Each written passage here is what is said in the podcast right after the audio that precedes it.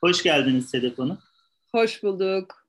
Evet, e, Hoş bulduk. öncelikle davetimizi kabul ettiğiniz için teşekkür ederiz. Ben teşekkür ederim davetiniz için. Bugün e, biraz konu başlıkları hem bir anne olarak başlayalım, sonra e, yavaş yavaş e, konu başlıklarımıza göre ilerleyelim derim ben. Buyurun söz Tabii. sizde. Tabii ki. Ee, yani anne olarak benim için tabii çok sürpriz bir durum. Ee, hayallerim içinde e, olmayan, hiç e, yani bu ihtimali hiç düşünmedim mi dersiniz? Düşündüm aslında. Ee, yani aklımın ucundan bile geçmezdi e, diyeceğim bir şey değildi. Çünkü e, her şey insanlar için hayatta. E, ben çok küçük yaşlardan beri iki tane de kız kardeşim olduğu için Çocukları da çok sevdiğim için hep bir anne olma hayali bir e, köşede duruyordu ve e, kariyerim boyunca da sürekli bu ertelendi, ertelendi. Çünkü ben e, bazı işte şirketlerde de e, önemli görevler de üstlendim ve e, yoğun, çok yorucu e, çalışma saatleri olan işte e, dolayısıyla da hep ertelendi. Sonra bir gün böyle bir şey kısmet oldu, biraz sürpriz oldu. E, dolayısıyla da hayatımda hiç aklımdan geçen bir şey değildi diyemem. Yani dediğim gibi her şey mümkün. Ee, anneliğe e, soyunduğunuz zaman diyeyim.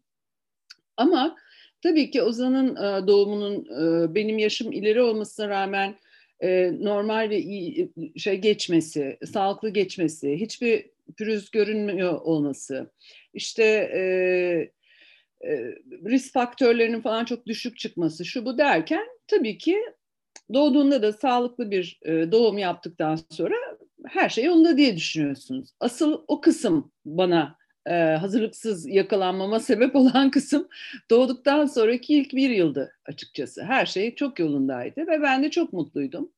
Bir sürede çalışmamayı e, kararlaştırmıştım. Dolayısıyla ofisimi de kapatmıştım. Yani müthiş bir şeydi. Belli bir yaştan sonra işte ben orada hani maddiyattan daha çok çocuğun e, yanında olmayı önemsediğim için e, hani o dönem bir gelirim olmasın, olmamasın her şeyi de göze almıştım. Fakat tabii böyle bir şeyle karşılaşınca bütün o kurgu yıkılmış oldu. Her şey sıfırdan ve hiç beklemediğimiz bir boyutuyla bambaşka bir noktadan tekrar başlamak zorundaydı derken bunların hepsi gerçekten büyük, e, önemli bir kriz yarattı. Yani hem maddi bir kriz yarattı hem manevi bir kriz yarattı. E, bir süre sonra da zaten e, yani aile birliğimizin böyle bir krizi kaldıramayacağı ortaya çıktı. Orada bir kırılma yaşandı. Ben yalnız bir anne, yalnız çalışan ve otizmli çocuğuyla yaşayan bir anne oldum derken bunların hiçbiri önceden planlanabilir aşamaları olmadığı için her biri büyük büyük şeylere dönüştü yani meselelere dönüştü çözülmesi gereken dediğim gibi hem maddi boyutuyla hem manevi boyutuyla çünkü buralarda sadece mesele para da olmuyor. Dolayısıyla epey ilk yıllar çok çok zorlandığımı söyleyebilirim yani. Zaman içinde tabii her travmada olduğu gibi böyle bir şeyde de bu da bir travma sonuçta anne için travma yani yaşadığınızda. Sonra bunun başka bir boyutunu daha eğer e, derinine biraz daha inmeye başlarsanız keşfediyorsunuz giderek. E, zorluklarıyla karşılaştığınızda e, zorlandığınız gibi güzel taraflarını da keşfetmeye başlıyorsunuz. E tabii ki bir kurban psikolojisine girmek de mümkün. Yani hiç bu taraftan bakamamak mümkün ya da koşulların buna el vermemesi mümkün. mümkün. Pek çok ailede bu böyle. Yani ben e, nispeten şanslı bir insanım hayatta, bir mesleğim var. E, işte ailemden destek gördüm e, ve dostlarımdan destek gördüm. Hani belli bir hayatım e, belli bir boyutuna kadar da tek başıma getirmiş e, yani güçlü de bir insanımdır. Dolayısıyla e, pek çok kişinin benden çok daha zorlandığını gördüm, görüyorum. Tabii şanslı olduğum noktalar vardı. Dolayısıyla da aslında Ozan e, tanı aldıktan bir süre sonra bütün e, her şeyi bir arada değerlendirdiğimde de çok ağır bir depresyona da girdim. Yani çünkü baktım ülkedeki koşulları bu konunun yani olacak gibi değil. Gerçekten e, hele şimdiye göre daha da azdı. Yani tabii ki bir 13 yıl önceden, 12-13 yıl önceden bahsediyoruz. Çok şey değişti 12-13 yılda. Daha da bir çöl gibiydi yani bu konuda. Dolayısıyla da epey zor aşamalardan geçtiğimi söyleyebilirim. Ama üçüncü ayda ben hemen sivil topluma katıldım zaten ve otizm platformu diye bir yapının varlığını öğrenmek benim için gerçekten o anda çölde vaha gibiydi. Çünkü büyük bir yalnızlığın içine düşüyorsun. Kendi çevrende, etrafında çok az insan var bu hayatı yaşayan. E, ve bizden önce ailelerin, bazı ailelerin ta 80'li yıllardan itibaren dernekler kurmuş olması ve otizm platformu diye bir birlikteliği başlatmış olması bile benim için şaşırtıcı ve çok önemliydi. Yani gerçekten orada gittiğimde bir boyutuyla hiç tanımadığım insanlardı. Karşıma çıkan insanlar bambaşka bazen e, kültürlerden, bambaşka e, geleneklerden ya da göreneklerden ya da mahallelerden, çevrelerden hiçbiri neredeyse birbirine benzemeyen tamamen e, yani her biri kendine has kişiler ama tek bir ortak yanımız var. O da çocuklarımız. Orada da tamamen aynı e, hissiyatı paylaşıyorsunuz. İlginç bir sosyal ortamın içine giriyorsunuz. E, tabii yeni olduğunuzda biraz daha şaşkın ördek gibi bir bakıyorsunuz ne oluyor ne bitiyor burada diye. Ama ben e, çalışmakla çok kendini ifade eden biriyim. Yani bir boyutuyla işkolik bile denilebilir yani bir noktadan sonra bana. E, düşkünüm yani. E, bir şey üretmeye çok düşkünüm. Yani hiçbir şey yapamasam e, illa hani bu sefer mutfak tezgahını kazımaya başlıyorum yani olmaya. Yani öyle oturup durabilen biri değilim çok fazla. Zaten hiperaktifim çocukluğumdan beri. Dolayısıyla orada da ben hemen hızla bir e, işleve sahip oldum ve çok e, kısa sürede de kaynaştım yani oradaki kişilerle, gruplarla. Böyle bir macera o zamandan beri de sürüyor yani bu bu çalışmalarım. Özetle böyle. Peki şu soruyu merak ediyorum gerçekten. Mesela şu anki donanımınız, deneyiminiz, bilgi düzeyinizle e, ol, hani ilk başta olmuş olsaydınız böyle neleri yapardınız, değiştirirdiniz, anlamaya çalışırdınız, şuradan başlardım dediğiniz bir şeyler var mı? Tabii şöyle, ben hayatta keşkeye inanmayan biriyim. Benim annemin çok güzel bir lafı vardır, keşkeyi ekmişler bitmemiş diye. Dolayısıyla ben e, bu tür durumlarda mutlaka ki geriye dönüp baktığınızda zaten sizi geliştirebilecek şey orada gördüğünüz önceki dönem eksikleriniz, hatalarınız, öz eleştiri yapmak. E, ya da belli durumlarda gösterdiğiniz tepkilerin ya da e, yaptığınız hamlelerin işte e, değerini ya da e, yine dediğim gibi yani doğru yanlış olup olmadığını ölçmek, biçmek bunlar çok önemlidir hayatta ve ben bu anlamda kendini geliştirmeye açık bir insanım. Ee, zaman zaman zorlandığımız olmaz mı? Hepimizin olur. Yani kabul edemediğimiz bir tür hatalarımız da olur mesela. Ee, ama eninde sonunda bunlarla yüzleşmenin gerekliliğini çok iyi bilen biriyim ve e, o fırsatları da değerlendirmeye çalışan biriyim. Bu ilişkiler boyutunda da böyle bir konuya farklı açılardan bakabilme boyutunda da böyle. Tabii ki kabımız kadar doldurabiliyoruz. Yani ne kadar insan olabilmişsek o kadar bunlara e, doğru tepkiler verebiliyoruz ya da doğru adımlar atabiliyoruz böyle durumlarda. Şimdi ben bugün geri dönseydim e, o ilk yani üçüncü ayda başladığım noktaya geri dönseydim pek çok şeyi tabii ki farklı yapmayı isterdim çünkü şu anda bilgim çok daha fazla. İnsana dair deneyimim çok fazla. Bu alana dair e, bilgim ve deneyimim çok fazla ve dolayısıyla bunları da değerlendirerek tabii ki başka türlü adımlar atabilirdim. Ama böyle bir şeyin gerçekliği yok. Yani zamanda geri gidemediğimiz için ben hep şöyle bakarım.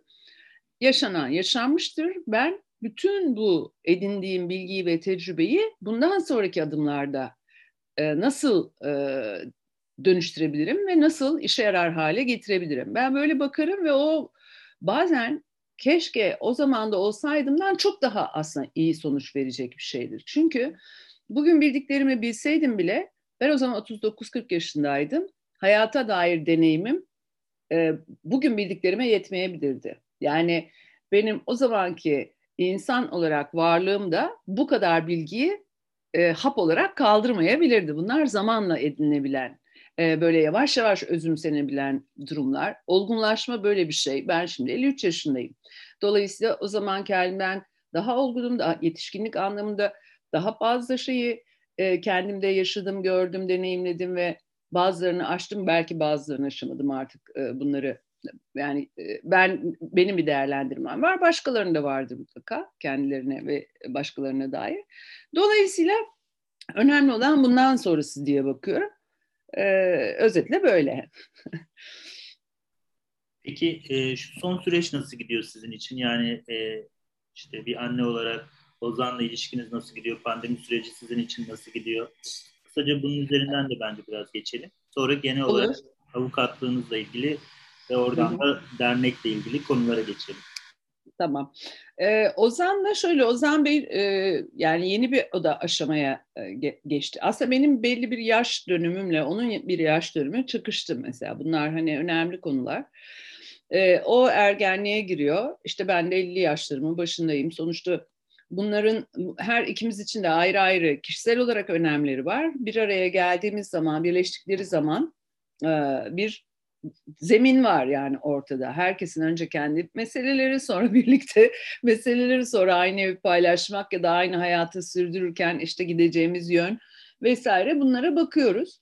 Ben e, demin konuştuğumuz o şeyde bütün o süreçlerde eskiden daha aceleci biriydim. Daha hızlı kararlar almayı e, isteyen, buna ihtiyaç duyan biriydim. Şimdi Ozan'la ilgili konularda da böyle çok hızlı kararlar e, almıyorum ve biraz daha zamana akışa bırakıyorum. E, bu yıl okul durumuyla ilgili Ozan'ın hiçbir şey belirgin, hiçbir şey yok. Bir okula gidebilecek mi liseye? Muhtemelen gidememe ihtimal çok yüksek. Çünkü e, biliyorsunuz işte ciddi sorunlar var yani milli eğitim tarafında. Ama e, mesela bir önceki aşamada Ozan'ın ortaokula, şey ilk, e, ilkokula, ana sınıfına kabul edilem, edilmemesi benim için çok büyük bir şey yaratırken e, mesela kırılma e, hayatımda şu anda bir sene okula gidemeyebilme ihtimali e, daha e, farklı algıladığım bir şey benim. Yani buna artık ülke bizi yordu ve alıştık mı diyeyim yoksa biraz daha sakin bakıp olsun bir yıl çok büyük bir kayıp değil. Eninde sonunda iyi bir çözüm olması önemli gibi bir olgunlaşma mı diyeyim bilemiyorum ya. Yoksa ikisi birden. Ama biz okullara kabul edilmemeye, işte e, eğitimdeki bu tür sıkıntılara, e, bunları da tek başımıza aşmaya falan alıştık özetle. Ama tabii ki mücadeleyi burada bıraktık anlamına gelmiyor. Sadece e, zamanımızı ve enerjimizi biraz daha dengeli kullanıyoruz. Çünkü biliyoruz ki son sorun bu değil. Bundan sonra da mücadele etmemiz gereken şeyler olacak. Yani dolayısıyla kendimizi tek bir hamlede yormamayı öğrendik ya da belki de yani. Böyle. Mesleki olarak benim mesleğimle ilgili mesaimi çok etkiledi tabii ki. Ee, yine yani ülkemizde e, bir kere kadınlara çok büyük bir yük e, bırakılıyor bu böyle. Biz de alışmışız çok büyük bir yükü sırtlanıyoruz çoğunlukla. Ayrıca e, sosyal devlet denen bir şey bu anlamda yok e, Türkiye'de yani otizmler için yok en azından. Hani verilen o bir tane bakım maaşı ya da engelli maaş tek başına hiçbir şeyi çözmüyor. Ne e, yani e, tek başına bir e, anne için zaten çözmüyor, ailelerde de çözmüyor. Ben zaten o tür bir destekten de faydalanamıyorum. Hatta onu bıraktım yani çalışan biri, vergi veren biri olarak e, hiçbir vergi indirimim de yok. Hiçbir başka desteğim de yok. E, dolayısıyla e, aslında devletin çalıştırması gereken kişileri ben bir şekilde ödemek durumundayım. Ve buna rağmen çocuğumla da daha fazla ilgilenmem gerektiği için işte bu sosyal girişimleri rez zaman ayırmam gerektiği için her zaman mesleğime dair konsantrasyonum ve ayırdığım zaman çok daha az oluyor eskisine göre.